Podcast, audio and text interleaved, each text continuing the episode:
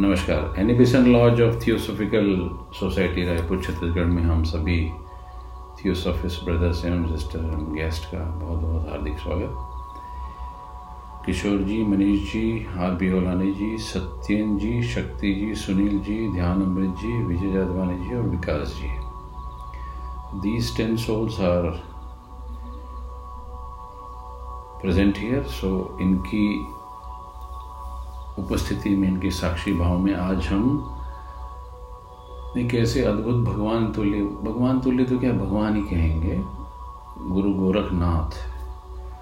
इन पे थोड़ी सी चर्चा करते हैं। बीच में नाथ दादा ने इन पे एक बहुत अच्छा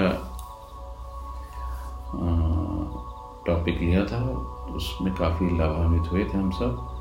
तो गुरु गोरखनाथ या गोरक्षनाथ या गोरखनाथ। ये करीब करीब इलेवेंथ सेंचुरी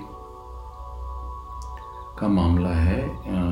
हिंदू योगी, संत पुरुष, जिन्होंने की नाथ हिंदू मोनेस्टिक मूवमेंट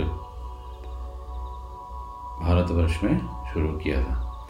और बहुत ही दो नोटेबल डिसाइपल हुए थे मसेंद्र नाथ के। तो उन दो नोटेबल डिसाइपल में से एक गोरखनाथ जी का नाम आता है। और ये नवनाथ करके एक नाइन सेंट्स की परंपरा है, जो कि बहुत पॉपुलर भी है महाराष्ट्र में। तो अगर आप गोरखनाथ डॉट ओ में जाएँगे तो उसमें काफ़ी डिटेल आपको ये मिलता है। Gorakhnath ji was considered as a महायोगी। इन्होंने कोई स्पेशल मेटाफिजिकल थ्योरी पे बात नहीं करी है। ना ही कोई इम्फेसिस दिया है। लेकिन सच को कैसे खोजा जा सकता है? उनका पूरा का पूरा emphasis was in the search of the truth बहुत ही सरल तरीके से कैसे खोजा जा सकता है? बहुत ही अद्भुत उनकी वाणियाँ और ग्रंथ हैं। हठ योग में इन्होंने ही was consider to be a champion in yoga. लेकिन सेल्फ डिटरमिंड एथिकल लाइफ और उनकी टीचिंग जो है, ये शैविज्म जो है, ये सेक्ट जैसे विष्णु का सेक्ट है शैव का सेक्ट है शिवा से रिलेटेड जो सेक्ट है, उसमें प्रमुख नाम है। Is known for the heart yoga so परंपरा को नाथ योगी परंपरा कहने लगे बाद में। इनके गुरु मचंद्र नाथ ठीक है? जो शैविज्म का इनका जो सिंबल है, अगर आप गोरख पीठ कभी गए हो या तो नंदी महाराज बैठे हुए हैं और ऐसा एक सिंबोलिज्म देखने को मिलता है। सो शिवा को भी आदि नाथ कहा गया है।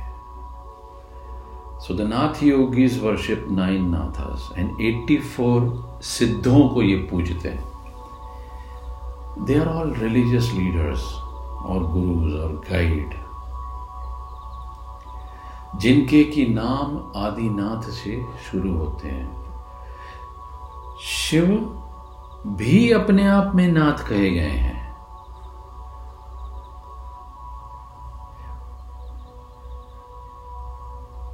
का मतलब तो गॉड होता ही है, महादेव होता ही है। इनको कनफटा योगी भी कहा जाता है बिकॉज़ कान को फाड़ने की परंपरा है। उसके पीछे बहुत डीप साइंस जुड़ा हुआ है कि अगर आप उन चीज़ों को वहाँ वहाँ से फाड़ लेते हैं तो आप कैसे इंद्रियों से आसानी से भीतर की ओर चले जाते हैं और बाहर की ओर संसार से ऑटोमेटिकली कट जाते हैं आप। तो इन्होंने ये खोज निकाला थी इस चीज़ को कि ये कैसे हम सिर्फ़ कानों पे एक पर्टिकुलर जगह में अगर हम पिनिंग करते हैं या कट कर देते हैं तो उससे साधना की गति को कैसे बढ़ाया जा सकता है? सो गोरखनाथ मचिंद्रनाथ मंगलनाथ, गोपीनाथ, प्राणनाथ, सूरत, ऐसे अनेक नाम सुनने को मिलते हैं। जो लिस्ट ऑफ़ नाइन नाथ हैं, उसमें लॉर्ड ऑफ़ द लॉर्ड यानी अंकार आदिनाथ यानी शिव, फिर आते हैं सेहलनाथ यानी lord of the arrow shaft कहते हैं उनको। वो कौन है? कृष्ण है, या राम है। फिर संतोखनाथ मीन्स संतोष से सुशोभित नाथ लॉर्ड ऑफ़ द ग्रेटिफिकेशन फिर the lord of the wondrous immotility Akal Kumbhnath वो कौन है? हनुमान और लक्ष्मण। फिर Gaj Bali Gaj Kanth Nath lord of the elephant strength वो कौन है? गणेश। फिर प्रज्ञानाथ और उदयनाथ मतलब लॉर्ड ऑफ़ द पीपल वो कौन है? पार्वती। फिर माया रूपी मछेंद्रनाथ गोरखनाथ के गुरु। फिर घट पिंडे ऋच्यकारी और नारायणनाथ ये भी उनके गुरु हैं। फिर ज्ञान सुप्रे या पूरक सिद्ध या पूरन भगत भी कहते हैं उनको। ऐसी समय समय की अलग अलग लिस्टें क्रिएट होती चली गई। और उसमें नाम गोरखनाथ जी का पहले आता है तो गोरखनाथ जी को पूरे आत्मा से प्रणाम करते हुए आज हम इस गोरख बानी में डूबने की कोशिश करेंगे। नाउ, गोरखनाथ क्या है? इनके ऊपर 1978 में एक प्रवचन की श्रृंखला ओशो ने की थी, और उस प्रवचन श्रृंखला का नाम था मरो हे जोगी मरो। Die O yogi die. तो उसकी शुरू की एक कहानी थोड़ी सी जो उन्होंने सुनाई थी, वो मैं आपको विद रेफरेंस ऑफ़ मरो है जोगी मरो सुनाता हूँ, जिससे कि हमें ये समझ में आएगा कि ये कौन है।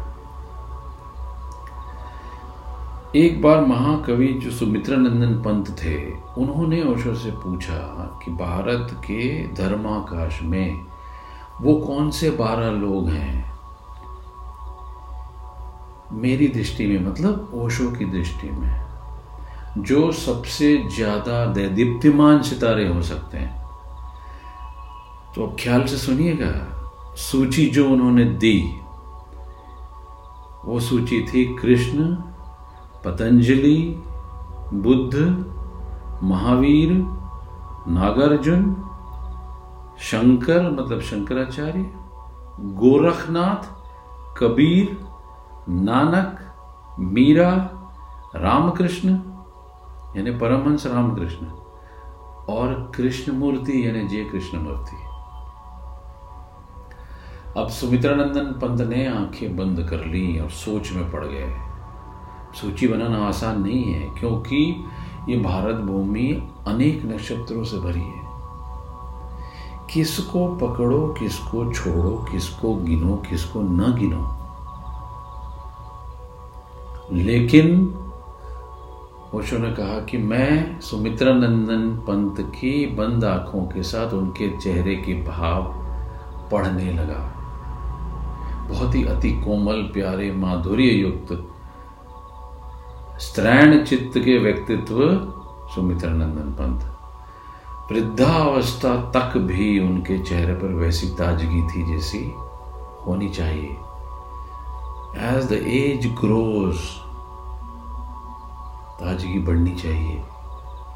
तभी आने का इस जीवन में महत्व है।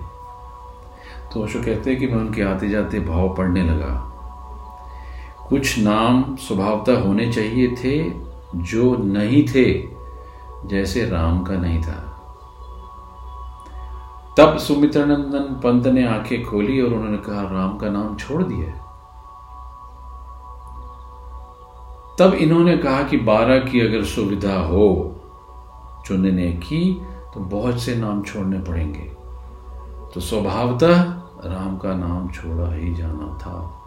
क्यों? क्योंकि राम की कोई ओरिजिनल देन नहीं है। कृष्ण की मौलिक देन है। इसीलिए हिंदुओं ने कभी राम को पूर्ण अवतार नहीं कहा, कृष्ण को कहा। तो उन्होंने कहा कि नाउ इफ़ बारह से पाँच कम करने हो, अगर सात होने हो तो क्या कहें? बात कठिन है। अब जो सात नाम दिए, वो फिर ध्यान से सुनिएगा।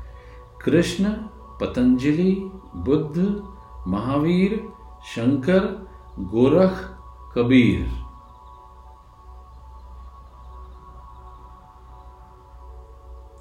नानक, मीरा, रामकृष्ण, कृष्णमूर्ति, नागार्जुन छूट गए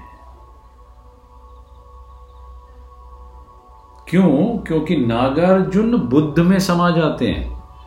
बुद्ध का जो बीज रूप था, नागार्जुन वही वृक्ष रूप में है। सो नागार्जुन छोड़े जा सकते हैं। बुद्ध नहीं छोड़े जा सकते बचाने की बात हो तो बीज को बचाना ज़रूरी है। अगर बुद्ध पैदा होंगे तो नागार्जुन अपने आप सैकड़ों पैदा हो सकते हैं। बट कोई नागार्जुन बुद्ध को नहीं पैदा कर सकता। बुद्ध गंगोत्री है। नागार्जुन तो गंगा के रास्ते में आए हुए एक तीर्थ के समान है। तो तीर्थ स्थल छोड़े जा सकते हैं गंगोत्री नहीं छोड़ी जा सकती। वैसे ही ओशो कहते हैं कि कृष्ण मूर्ति बुद्ध में समा जाते हैं। बुद्ध का लेटेस्ट नवीनतम संस्करण, न्यूनतम संस्करण, नवीनतम संस्करण, एक ही लाइन बुद्ध की उसकी परिभाषा, अप दीपो भव। रामकृष्ण कृष्ण में लीन हो जाते हैं। मीरा और नानक कबीर में लीन हो जाते हैं। कबीर की ही शाखाएँ हैं। मीरा कबीर का स्त्रैण रूप और नानक कबीर का पुरुष रूप। सो आधा नानक मीरा में, आधा नानक, आधा आधा कबीर मीरा में और आधे कबीर नानक में प्रकट हुए।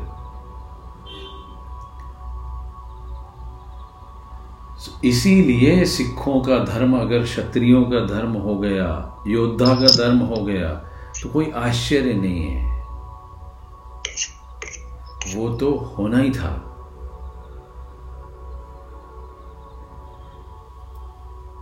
सो दोनों एक साथ कबीर में समा जाते हैं। नानक में कबीर का पुरुष बोलता है। और मीरा में कबीर की स्त्री। अब सात का जो मामला है, उसको अगर कम करना हो तो लिस्ट फिर कम हो जाएगी। तो लिस्ट कौन सी बचती है पाँच की?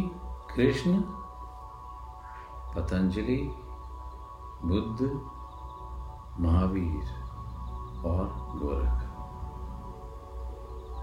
फिर सुमित्रानंद ने कहा कि अब अगर चार की करनी हो तो?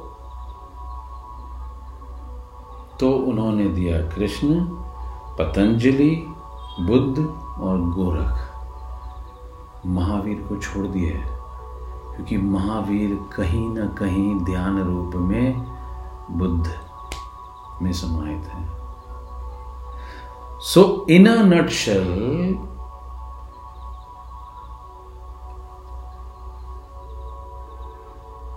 जब चार बच गए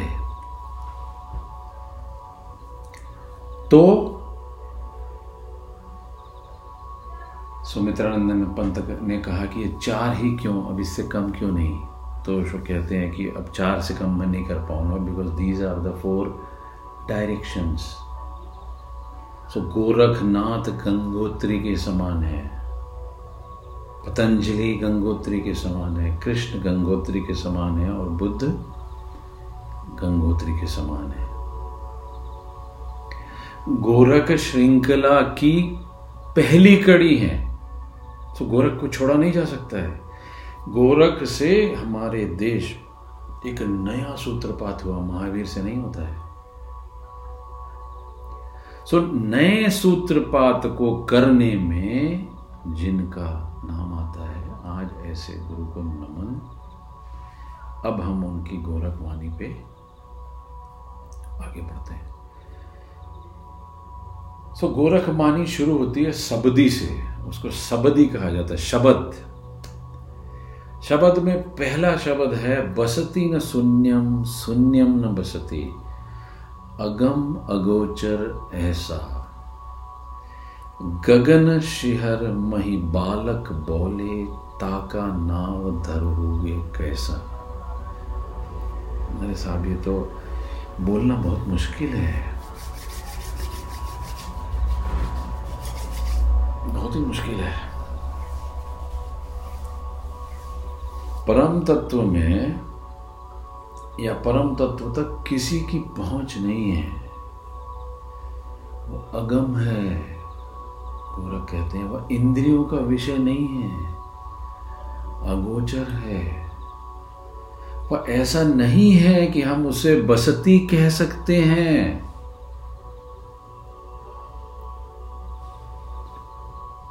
और न ही शून्य कह सकते हैं। न यह कह सकते हैं कि वो कुछ है मतलब कहीं बसता है, और न यह कह सकते हैं कि वो कुछ नहीं है, शून्य है। वह भाव मतलब बसती और अभाव मतलब शून्य। सत और असत दोनों से परे है। सो विशेष ज़ोर देने की दृष्टि से शून्यम न बसती कहकर फिर से दोहराते हैं वो। कि आकाश मंडल में बोलने वाला बालक है। आकाश मंडल में बोलने वाला बालक है, जिसका निवास ब्रह्म रंध्र में ही कहा जा सकता है। अरे साहब, ये तो बहुत ही ऊपर का मामला है इनका। गोरख कहते हैं कि वहाँ पहुँचने पर ही ब्रह्म का साक्षात्कार हो सकता है। सो बियॉन्ड दीज इयर्स वही आत्मा को ढूंढना चाहिए। बालक क्यों? बालक इसीलिए, गगन शिहर मही बालक बोले, ताका नाव धरोगे कैसा? जिस प्रकार बालक पाप एवं पुण्य से अछूता है, उसी प्रकार भी परमात्मा पाप और पुण्य से अछूता है। जन्म मरण से दूर, काल से सस्पृष्ट, सतत बाल स्वरूप, ही सो योगियों का साध्य आदर्श हो सकता है। इसीलिए गोरख गोपाल कहा जाता है। इसीलिए बूढ़ा बाल कहा जाता है। ऐसा बूढ़ा जो बाल हो गया दूसरा, अदैशी देशिवा देशी बिचारी बा। अदिसिटे राशिवा चिया। पाताल की गंगा ब्रह्मांड चढ़ाईबा तहां बिमल बिमल जल पिया। सो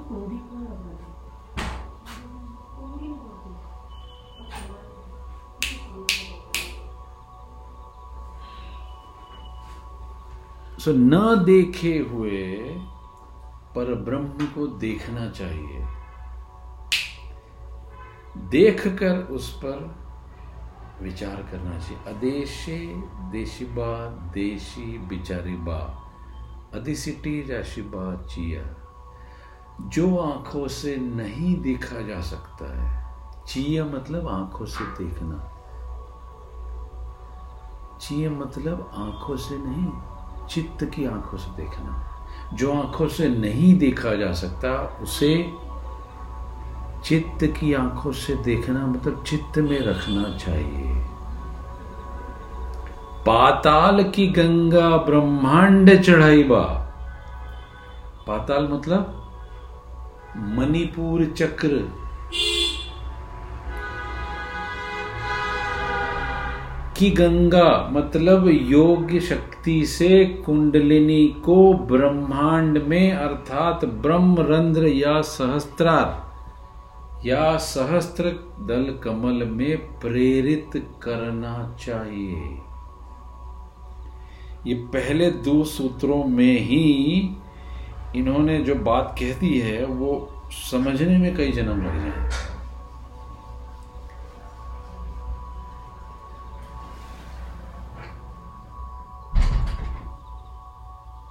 पाताल से योग द्वारा कुंडलिनी शक्ति को ब्रह्मांड की गंगा में प्रेरित करने पर योगी वहाँ साक्षात कर जो पीता है वह निर्मल रस है।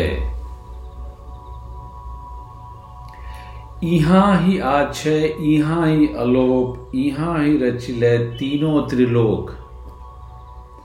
आछय संगे, रहे जुबा, ता करनी अनंत सिधा जोगेश्वर हुबा।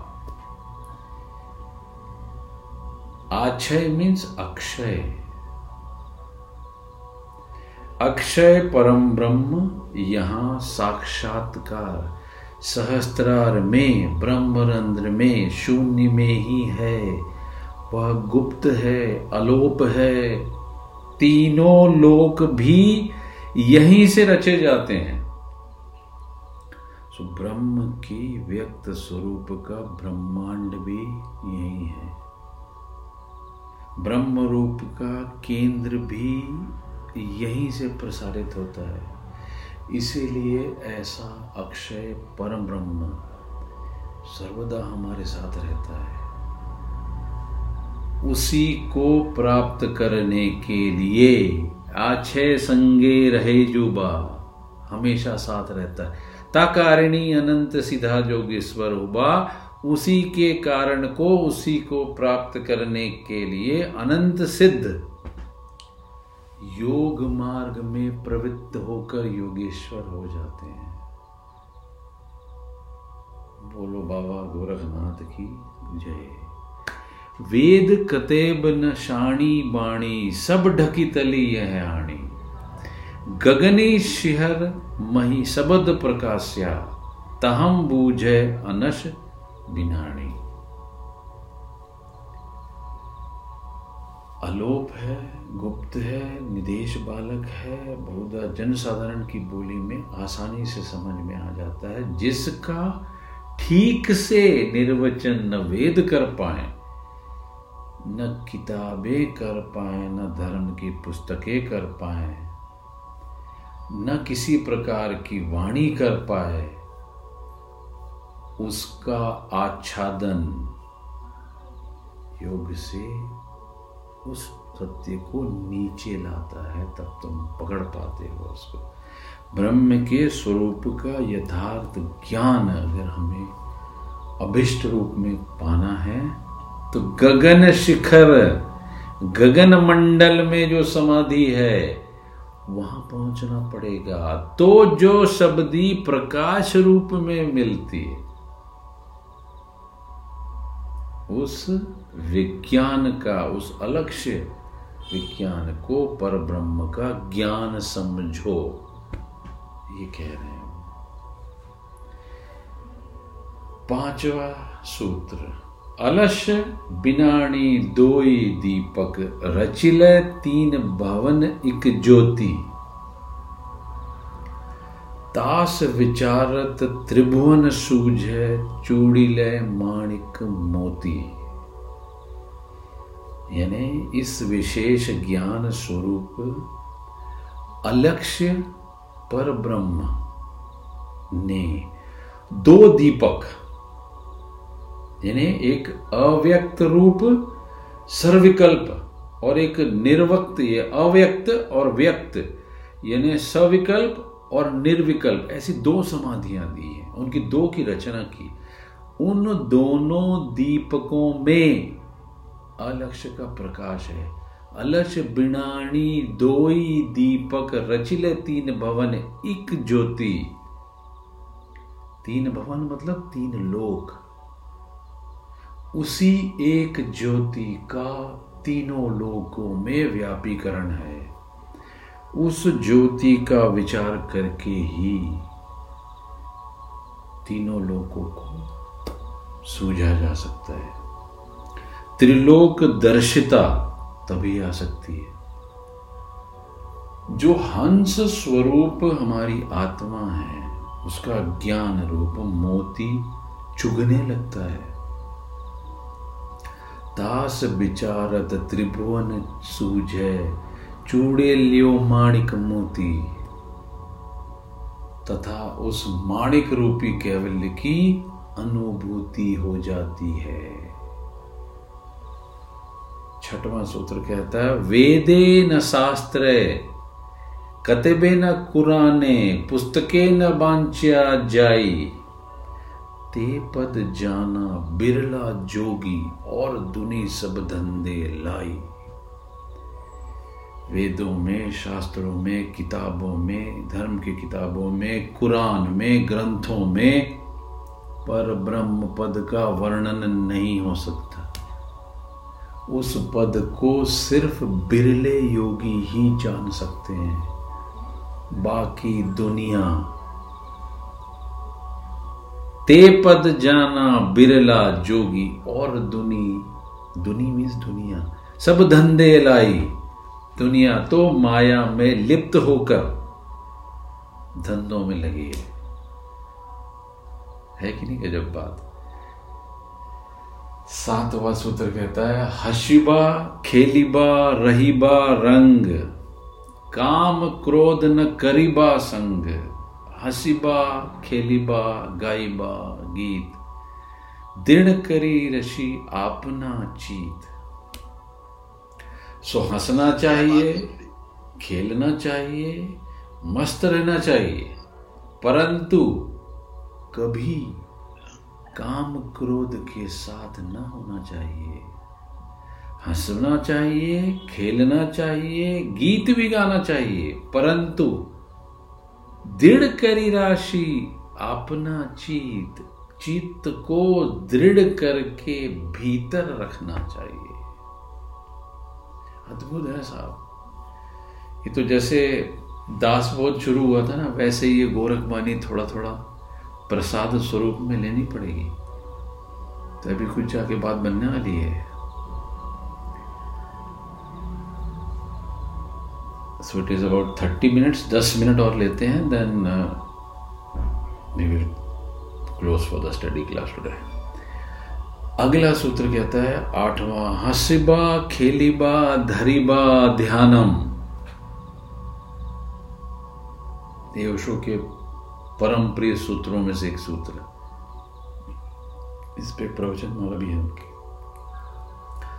हसीबा, खेलीबा, धरीबा, ध्यानम, अह अनिशि कथिबा ब्रह्म ज्ञानम। तशयशीले न, करे मन भंग, ते निश्चल सदा नाथ के संग।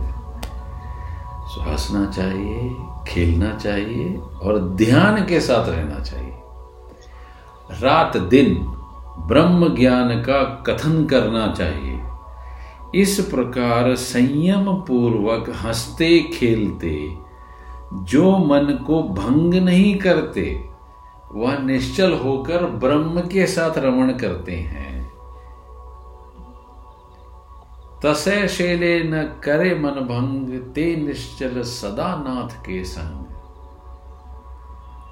अगला सूत्र और भी गजब है।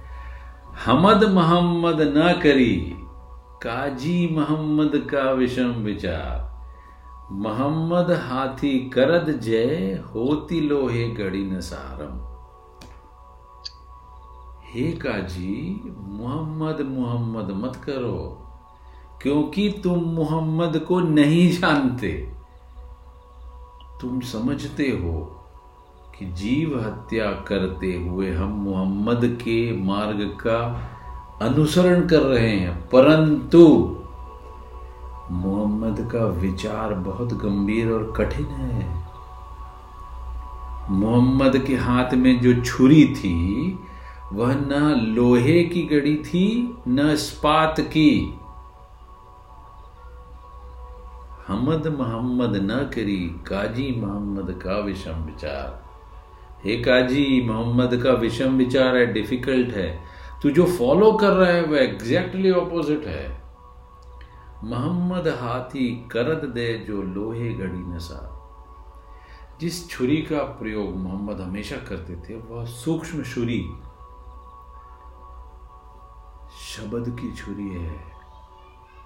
वह शिष्यों को भौतिकता से इस शब्द की छुरी से मारते थे। जिससे वो संसार की विषय वासनाओं से मर जाते थे। उनकी एक्चुअली छुरी जीवन प्रदायनी थी, किंतु उनकी बहिर्मुखता के नष्ट हो जाने के कारण उनका वास्तविक अभ्यंतर, जो आध्यात्मिक जीवन था, उसको बाहर वालों ने समझा नहीं, काजियों ने समझा नहीं। सो भ्रम में मत भूलो कि तुम उनकी नकल नहीं कर सकते हो। वह शरीर की बात ही नहीं करते थे, वो आत्मा की बात करते थे। क्योंकि गोरख के अनुसार जिन बातों में मोहम्मद ने दृष्टि डाली है, उनको अनुयायियों ने भौतिक अर्थों में समझा।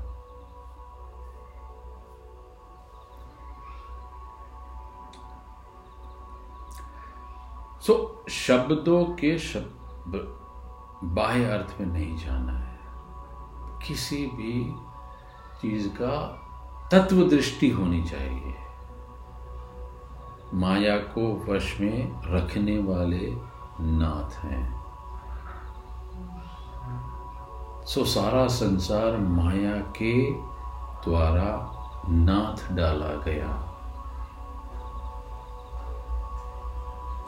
अब जो गोरख का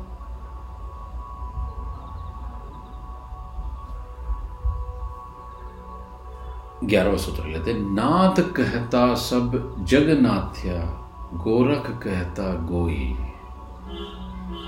कलमा का गुरु मोहम्मद होता पहले सूत्र सोई।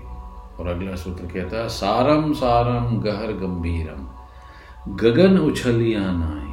मानिक पाया, फेर लुखाया, झूठा बाद विवाद। तो साधना के द्वारा ब्रह्मरंध्र तक पहुँचने पर अनाहत नाद सुनाई दिया, जो सारों का सार है। गंभीर से अति गंभीर है।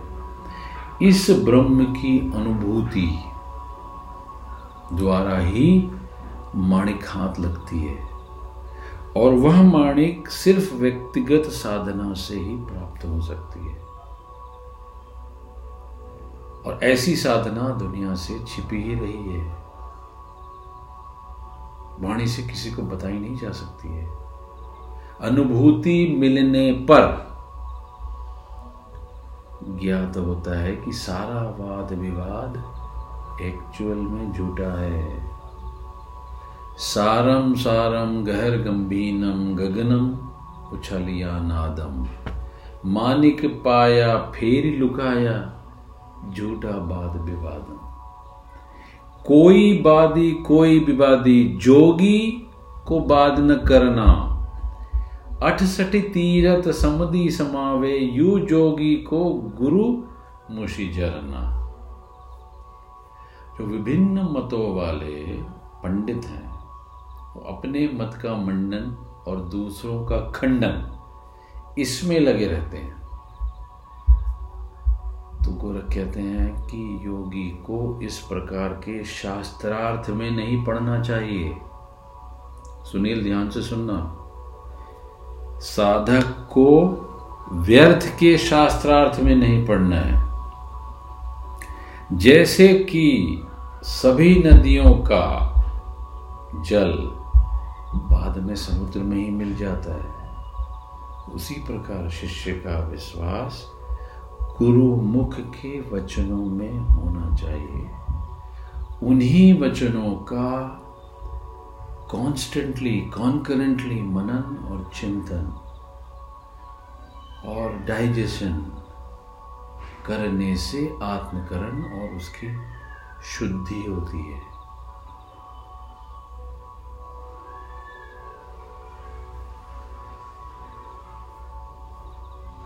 अगला सूत्र। सूत्र नंबर चौदह। उत्पत्ति हिंदू जरना जोगी अकली परी मुसलमानी। ते राहे चिन्हो हो काजी मुल्ला ब्रह्म बिसन महादेव माने।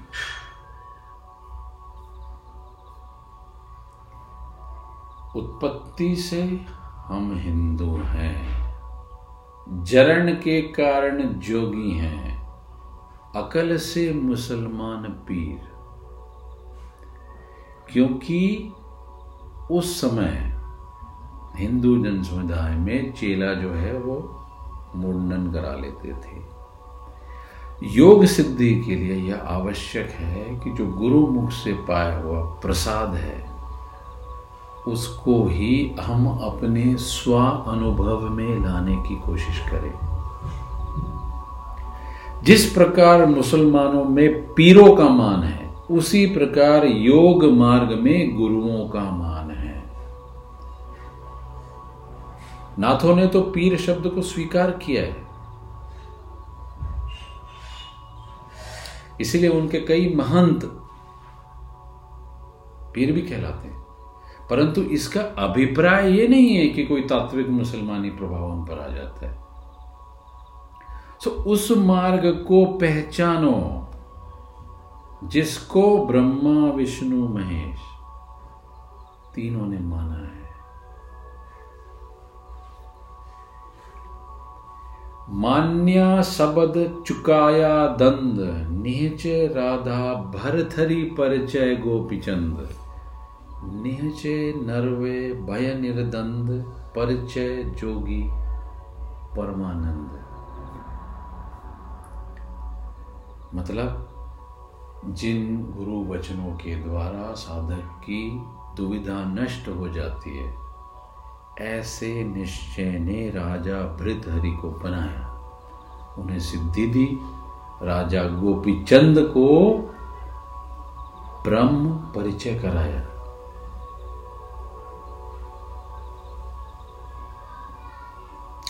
इसी निश्चय से नरपतियों को निर्द्वंद बनाया और वो पूर्ण परमानंद को प्राप्त होकर योगी हो गए।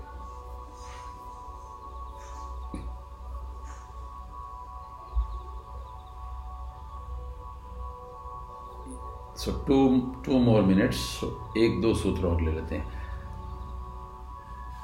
अहनिसी मन लय उन्मन रहे, गम की छाणी अगम की कहे, छाणे आशा रहे निराशा कहे ब्रह्म हूँ ताका दास।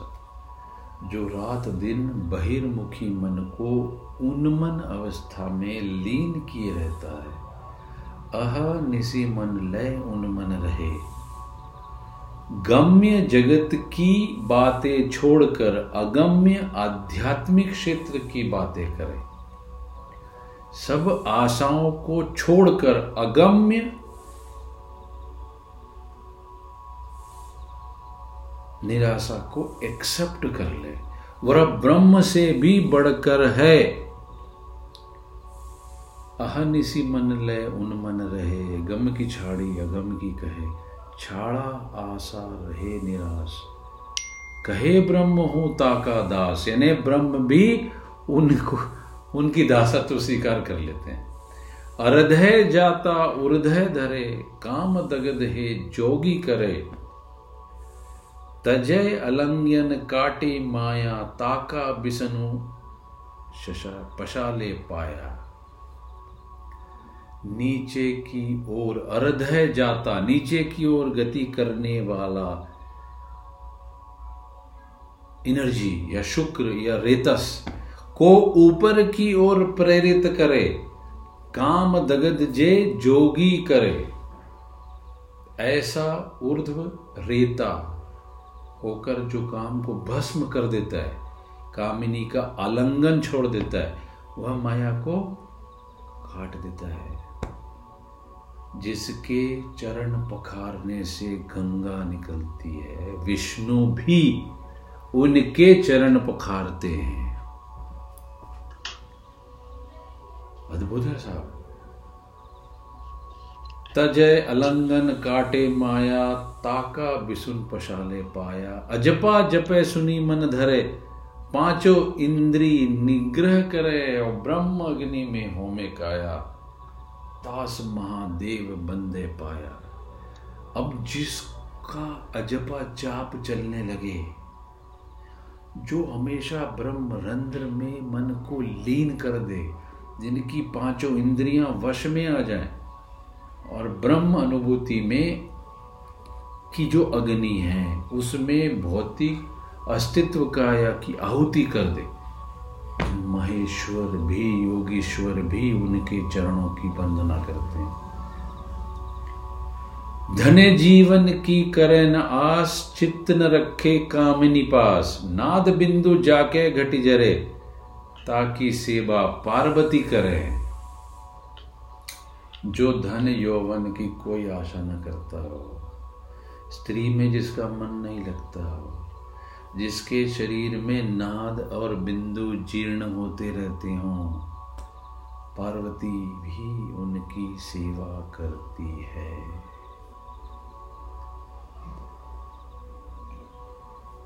सो ये आज अट्ठारह उन्नीस सूत्र हुए हैं और कंटिन्यू करें या आज इतना ही रखें? मेरे ख्याल से it is about forty two minutes so we'll make it for a day and we'll continue in the next time